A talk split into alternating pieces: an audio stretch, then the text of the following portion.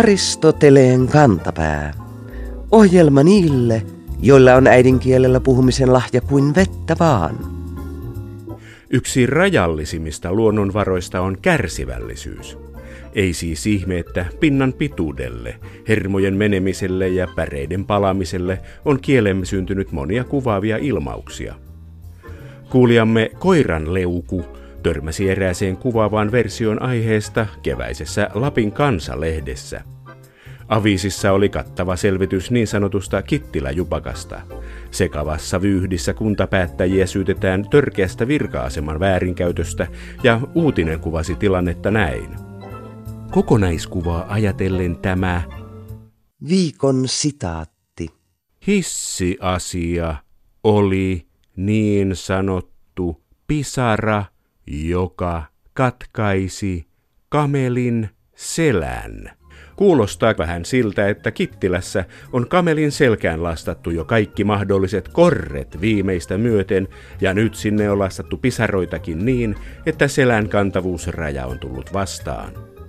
Toivotaan diplomaattisesti ja varovaisesti, että järki vetää Kittilässä pisimmän korren ja kamelien sekä muiden otusten kohtelu paranee tuossa luonnonkauniissa ja tänä vuonna 150 vuotta täyttävässä kunnassa.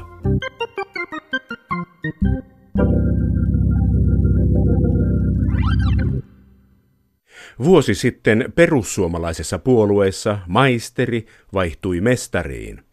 Timo Soini on tunnetusti kansanmies, mutta vuonna 2008 ilmestyneen oma elämäkertansa Maisterisjätkä nimessä hän muistuttaa myös koulutuksen mahdollisuuksista. Maisterin paperit Soini lunasti vuonna 1988 Helsingin yliopiston valtiotieteellisestä tiedekunnasta lopputyöllä nimeltään Populismi, politiikka ja poltinmerkki, SMPn roolinmuutos. Jussi halla taas sai Skripta-bloginsa ja Hommafoorumin samanmielisten keskuudessa 2000-luvun alussa lempinimen mestari. Hänkään ei ole mikään oppimaton lurjus. Väitöskirja muinaiskirkkoslaavin substantiivien ja adjektiivien taivutuspäätteiden historiallisesta kehityksestä hyväksyttiin Helsingin yliopistossa vuonna 2006. Kun maisteri vaihtui tohtoriin, samalla vaihtui 55-vuotias mies 46-vuotiaaseen mieheen ja raveissa käyvä brittifutiksen ystävä sukututkimuksen ja pistooliammunnan harrastajaan. Puoluejohtajan horoskooppikin vaihtui toukokuun lopun kaksosista huhtikuun lopun härkään. Anna-lehden pomohoroskooppi kertoo, että kun kaksonen on johtajana sosiaalinen ja persoonaltaan moniulotteinen, ahkera härkä saavuttaa esimiesasemansa yleensä pitkäjänteisellä työnteolla ja kärsivällisyydellä. Kun kaksospomo järjestää työpaikalle huumoria ja juhlia, härkäjohtajalla on harvoin aikaa sirkushuveille, Kaksonen etsii alitajuisesti yllätyksellisiä ja hieman arvaamattomiakin tilanteita, kun taas härkäpomon täytyy jäykän luonteensa vuoksi tietää tarkalleen, mihin hän on milloinkin suuntaamassa. Mutta mehän emme usko horoskooppeihin eivätkä onneksi nämä puoluejohtajatkaan. Onhan Soini katolinen kristitty ja Halla-aho agnostinen ateisti. Miten Jussi Halla-ahon tapa kommunikoida on muuttanut perussuomalaisia? Onko perussuomalainen puolue muuttunut rempseästä ravihuumorin puolueesta akateemisen kuivan sarkasmin puolueeksi? Miten Jussi Halla-ahon tapa kommunikoida on muuttunut perussuomalaisten johdossa? Onko Halla-ahosta tullut rempseä kansanmies? Politiikan tutkija ja Helsingin yliopiston sosiologian tutkijatohtori Niko Pyrhönen kertoo.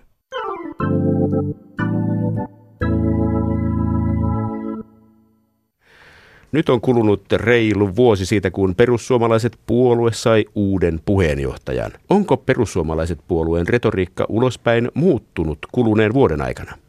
Onhan se ilman muuta muuttunut, että siitä on sellainen tietty lepposuus kadonnut. Se on helppo havaita. Se palautuu paljon Soinin. Soinin saappaat on kyllä aika isot täyttää ja varsinkin halla nyt ei ole hassujen kaskujen mies millään mittapuulla. Tosin Soiniin verrattuna harva on.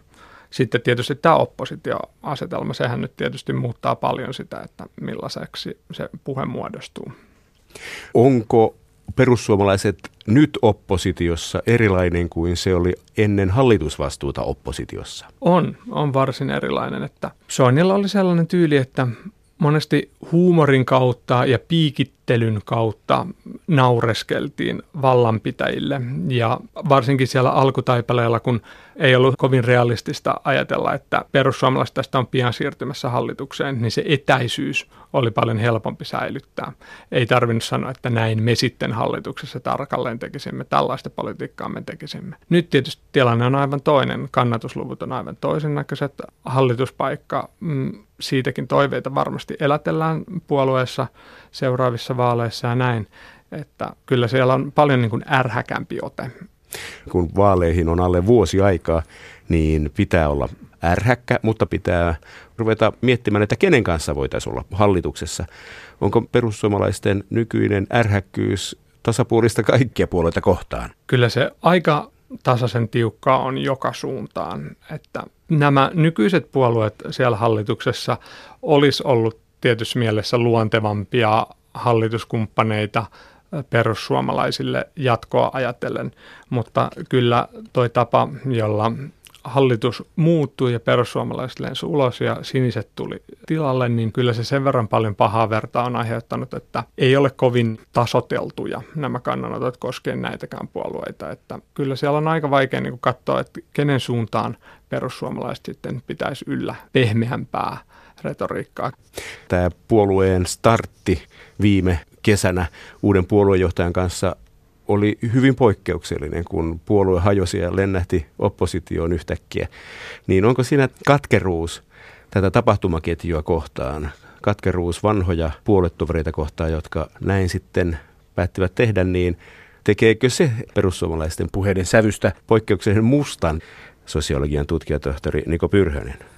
No se riippuu kyllä itse asiassa aika paljon siitä, että kenen puheita tarkalleen ottaen katsoo. Että jos kuuntelee, että mitä kentällä puhutaan, mitä somessa puhutaan, mitä nämä niin kuin ruohonjuuritason vaikuttajat sanoo, mitä nämä niin kuin pienemmät nimet sanoo, mitä nuorisosiipi sanoo. Tällä tasolla havaitsee kyllä tosi helposti sen katkeruuden. Siellä jatkuvasti kommentoidaan hallituspuolueiden, erityisesti sinisten edesottamuksia erittäin mustaan ja kriittiseen vihaseen sävyyn. Sen sijaan, jos katsoo, että mitä puolueen kärkinimet tekee, mitä halla itse tekee ja mitä hänen kaartinsa tekee, luottomiehet, niin heillä kyllä selvästi on niin kuin laitettu sordino päälle. Että halla kun antoi ensimmäiset kommenttinsa sitten, kun tämä episodi oli saatu päätökseen ja, ja siniset oli hallituksessa, niin – hän sanoi, että tästä lähdetään sitten rakentamaan ja mennään eteenpäin. Ja halla ei ole kyllä säännönmukaisesti tuota katkeruutta tuonut tuota kohtaan. On varma, että sitä siellä taustalla on, mutta mä uskoisin, että tässä on niin kuin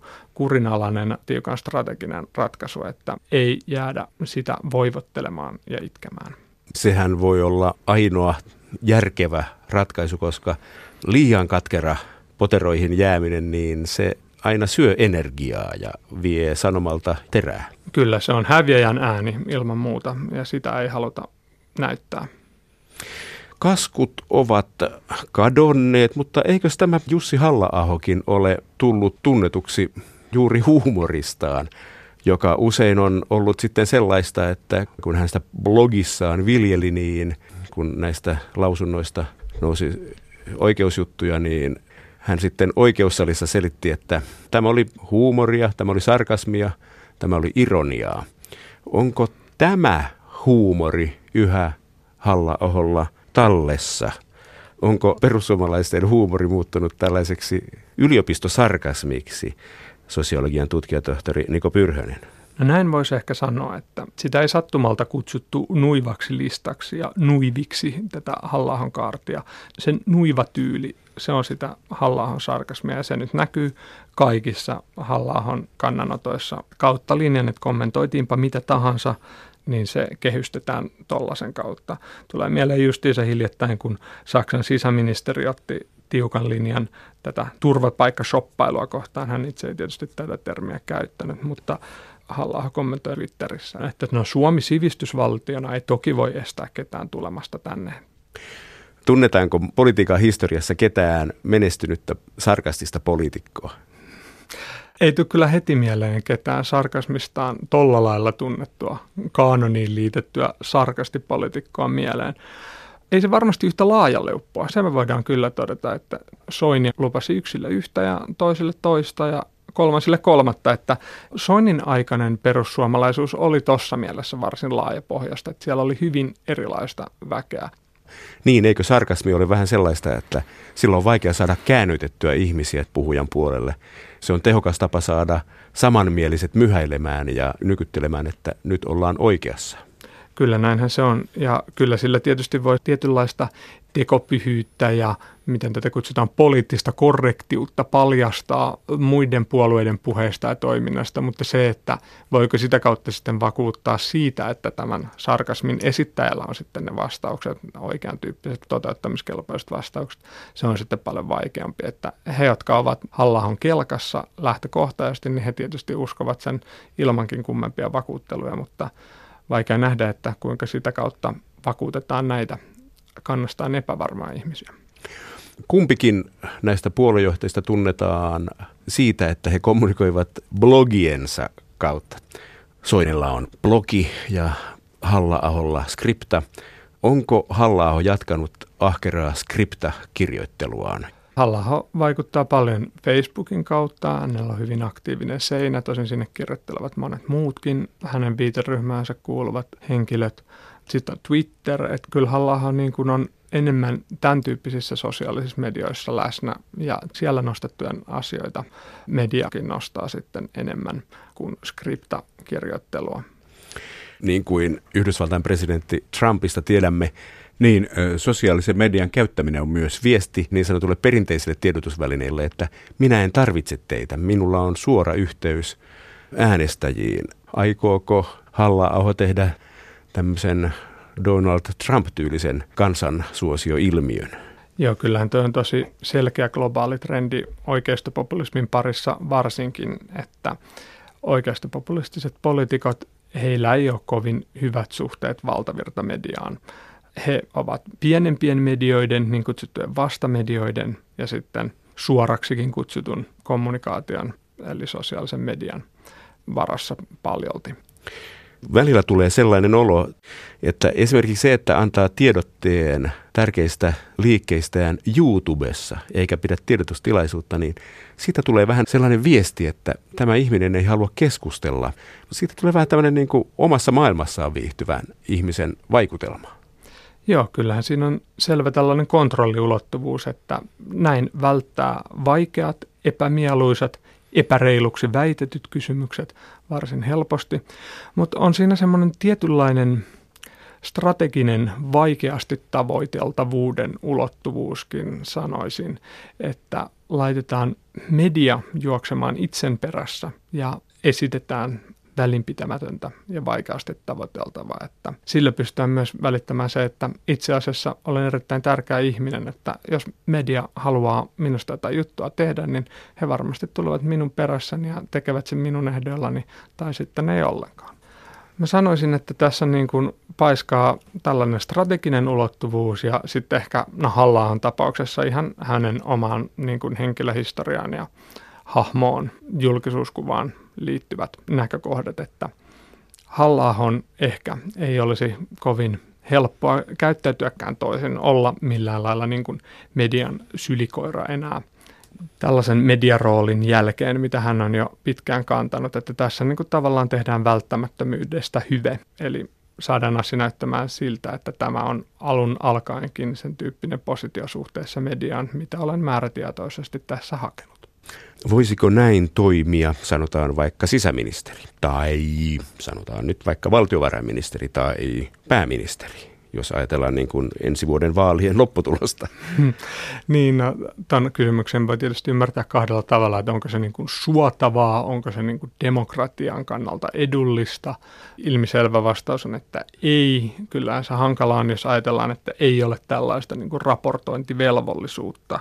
Mutta voisiko näin olla? No kyllähän meillä on esimerkkejä maailmalla tällaisesta että näin toimitaan. Kyllä mä uskon valitettavasti, että näin voidaan toimia, näin toimitaankin halla on yliopistomiehiä ja käyttää älykästä huumoria ja kaiken kaikkiaan hän vaikuttaa viksulta kaverilta. Välillä kuitenkin tuntuu, että hän pitää kannattajiaan tyhminä. Hän perustelee usein kantojaan sillä, että ajamme tätä asiaa, koska moni ihminen on kiinnostunut tästä asiasta. Joten yritämme saada ihmiset äänestämään meitä. Ei niin, että se asia olisi hänelle niin kuin jotenkin tärkeä. Hän niin kuin paljastaa populisminsa. Eikö tämä ole jotenkin ristiriitaista, että populismilla toimivan puolueen puheenjohtaja tavallaan paljastaa sen populisminsa No en tiedä, onko se niin erikoista, jos miettii niin kuin Soininkin aikana, niin kyllähän Soini sanoi jo moneen otteeseen jo hyvin varhaisessa vaiheessa, että perussuomalaiset on ylpeästi populistinen puolue. Että tässä mielessä ehkä en sanoisi, että vaikuttaa siltä, että sitä populismileimaa on juuri koskaan perussuomalaisissa pelätty, eikä näytetä pelättävän nytkään. Mutta siinä mielessä se on kyllä vähän mielenkiintoista, että osittain tämä on tällaista altavastaajan retoriikkaa, vanhoja kaikuja siltä ajalta, kun perussuomalaiset olivat vielä paljon pieniä puolue, että suunnataan sitä argumentaatiota ei niinkään omille kannattajille ja omille potentiaalisille kannattajille, vaan muille poliittisille vastustajille, medialle, hallitukselle. Sanotaan, että nämä asiat ovat kansalle tärkeitä, että vaikka ne eivät ole ehkä muille poliittisille toimijoille tärkeitä, niin perussuomalaisille ne ovat, koska perussuomalaiset on kansan asialla. Eli tietyssä mielessä tämä on jollain lailla parlaamista niille juurille, millä perussuomalaiset lähti kannatustaan kasvattamaan paljon pienempänä puolueena. Otetaan loppuun vielä pieni kielikurssi. Seuraavassa esittelen perussuomalaisen puolueen edellisen puheenjohtajan Timo Soinin aikana määriteltyjä pääperiaatteita. Mitä ne olisivat Jussi halla kielellä. Missä EU, siellä ongelma? Meidän täytyy työstää huolella ja rauhassa kantojamme ja pitää huolta, että Suomen kansan näkemykset näkyvät EU:ssa oikealla tavalla. Tuli iso jytky. Näytimme muille puolueille, että perussuomalaisilla on kannatusta ja kansantuki puolellaan. Jos meloni ja omena pitävät samankokoista lippalakkia, niin kaikki voivat nähdä, että se ei vain sovi kaikille. Mun on vaikea kuvitella Hallahan sanovan yhtään mitään tämän tyyppistä missään vaiheessa. Että hän, hän ei kyllä hirveästi lähde niin kuin, avaamaan tollaisia asioita. Että kyllä, kyllä hän käyttää oikeasti monimutkaisempaa jargonia silloin, kun tarve niin vaatii. Hyvä. Se on rikkaiden neuvostoliitto tämä EU. Byrokratia EUssa on otettava haltuun ja valjastettava Suomen kansan parhaaksi. Persut eivät myy persettään. Persut ovat suoraselkäinen kansallismielinen puolue, joka on aina suomalaisen asialla. On täysin järjetöntä väittää, että puolue, joka on näin iso, olisi rasistinen. No varmasti toi jotenkin kehystettäisiin sillä lailla, että ne on nämä erilaiset punavihermädättäjät, jotka parempien argumenttien puutteessa vetoavat siihen iänikuiseen rasismiin. Aivan. Sitten seuraava lause. Ajatus siitä, että loikkaisin perustamastani puolueesta on mieletön. Se oli Juudas, en minä, joka meni ja hirtti itsensä. En tule ikinä hakemaan perussuomalaisten puheenjohtajan paikkaa. Onko halla jotain sloganeita, joita fanit voisivat toistella? Ei, kyllä se niin on, että patetia on vaikea laji. Näin sanoi jo äidinkielen opettaja Vainaan ja halla kohdalla se on hyvin selkeästi nähtävissä, että siihen tämä sarkasmikysymys liittyy myös hyvin vahvasti, että hänellä ei ehkä ole tollaista hengen nostattavaa paatosta, enemmän tai vähemmän ilmavaa retoriikkaa, jonka ympärille tulee semmoinen hyvä fiilis. Ja tällaisen retorisen kyvyn puuttuessa on paljon helpompi sarkastisesti, ironisesti, pilkallisesti kommentoida muiden vastaavia lausahduksia. Et siihen perustuu halla retoriikka hyvin pitkälti. Sarkasmi jättää tosi paljon kuulijan varaan ja monelle on jotkut tällaiset halla sarkastiset lausahdukset edelleenkin epäselviä, että missä määrin hän sitten todella sitä tarkoittaa ja missä määrin ei. Että jos nyt miettii esimerkiksi tätä kansanryhmää vastaan kiihottamista aikoinaan, tämä oikeusjuttu, sekin on ehkä vieläkin monelle epäselvää, että ajatteleeko halla että voidaan puhua jostain tietyistä somalien geneettisistä kansanpiirteistä niin kuin pokerinaamalla vakavissaan vai onko se vitsiä. Ja vähän samanlainen selkkaus meinasi tulla tästä sotilasjuntat Kreikan vallanpitäjiksi, että saadaan talouskuriin. Monissa näissä tapauksissa jää hieman kyseenalaiseksi, että mikä osa tästä oli huumoria ja mikä osa tästä oli sellaista ihan vakavaa. Suomalaisethan rakastavat tällaisia vaikeaselkoisia kavereita niin kuin Mauno Koivisto ja Sauli Niinistö ovat varsinaissuomalaisella kryptisillä viisauksillaan osoittaneet. Että voi olla, että tämä yhtälö ei lainkaan ole halla kannalta niin mahdoton. Voi olla, että tämä on tällaista uussuomalaista poliittista kryptisyyttä.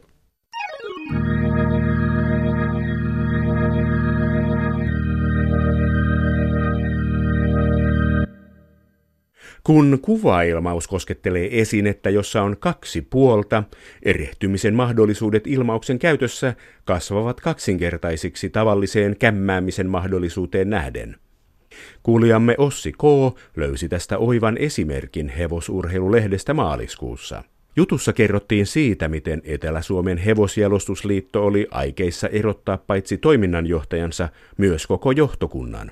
Otsikko innostuikin kuvailemaan liiton tilannetta näin. Viikon fraasirikos. Liiton. Saranat. Paukkuvat. Kuulijamme Ossi K. ihmettelee liiton ovien toimintaperiaatteita. Eivätkö ovet pauku, kun jotkut saavat lähtöpassin? Olen käsittänyt, että saranat paukkuvat silloin, kun tulijoita on liikaa. Aristoteleen kantapään ovifraasien avainhenkilö on samaa mieltä. Tavallisessa käytössä saranat enintään narisevat, mutta kun huoneessa on kansaa liikaa, ne voivat alkaa paukkua. Niinpä julistamme kirjoittajan syylliseksi tuottamukselliseen oviteknologian väärinkäyttörikkeeseen. Rangaistukseksi emme heilauta sellinovia, vaan määräämme kirjoittajan kuuntelemaan Pekka Strengin koko tuotannon, jotta hän löytää sisältään portin ovisanontojen oikeasuuntaisen käytön maailmaan.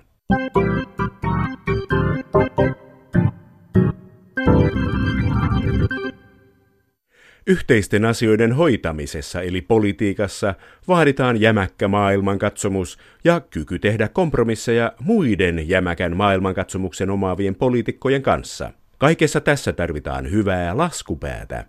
Kuulijamme nimimerkki Päivitystä tarvitseva luki alkukeväällä verkkolehti Uudesta Suomesta jännittävän esimerkin politiikan laskutoimituksista. Jutussa oli puhe tietenkin sote-uudistuksesta ja kapinaliikkeestä hallituksen riveissä. Kokonaistilanteen kalkyyli meni tähän tapaan. Viikon sitaattivinkki. Hallituksella on eduskunnassa vain sadan viiden edustajan enemmistö. Nimimerkki päivitystä tarvitseva ihmettelee. Isoksi on paisunut eduskuntamme.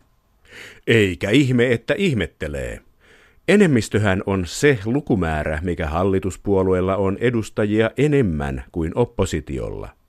Jos siis 200 kansanedustajan eduskunnassa oppositiossa istuu 95 edustajaa, hallituksella on 105 edustajansa kanssa 10 edustajan enemmistö. Jos hallituksen enemmistö olisi 105 edustajan suuruinen, koko eduskunnan koko olisi 295 kansanedustajaa. Tai toisinpäin, jos 200 edustajan parlamentissa toisella on 105 edustajan enemmistö, opposition koko on 47,5 kansanedustajaa. Emme kuitenkaan tiedä, mitä lukuja kirjoittaja on tarkoittanut, joten emme nyt osaa ehdottaa korjausta. Luulemme kuitenkin, että tämä laskutoimitus on yksi sote-uudistuksen helpoimmista.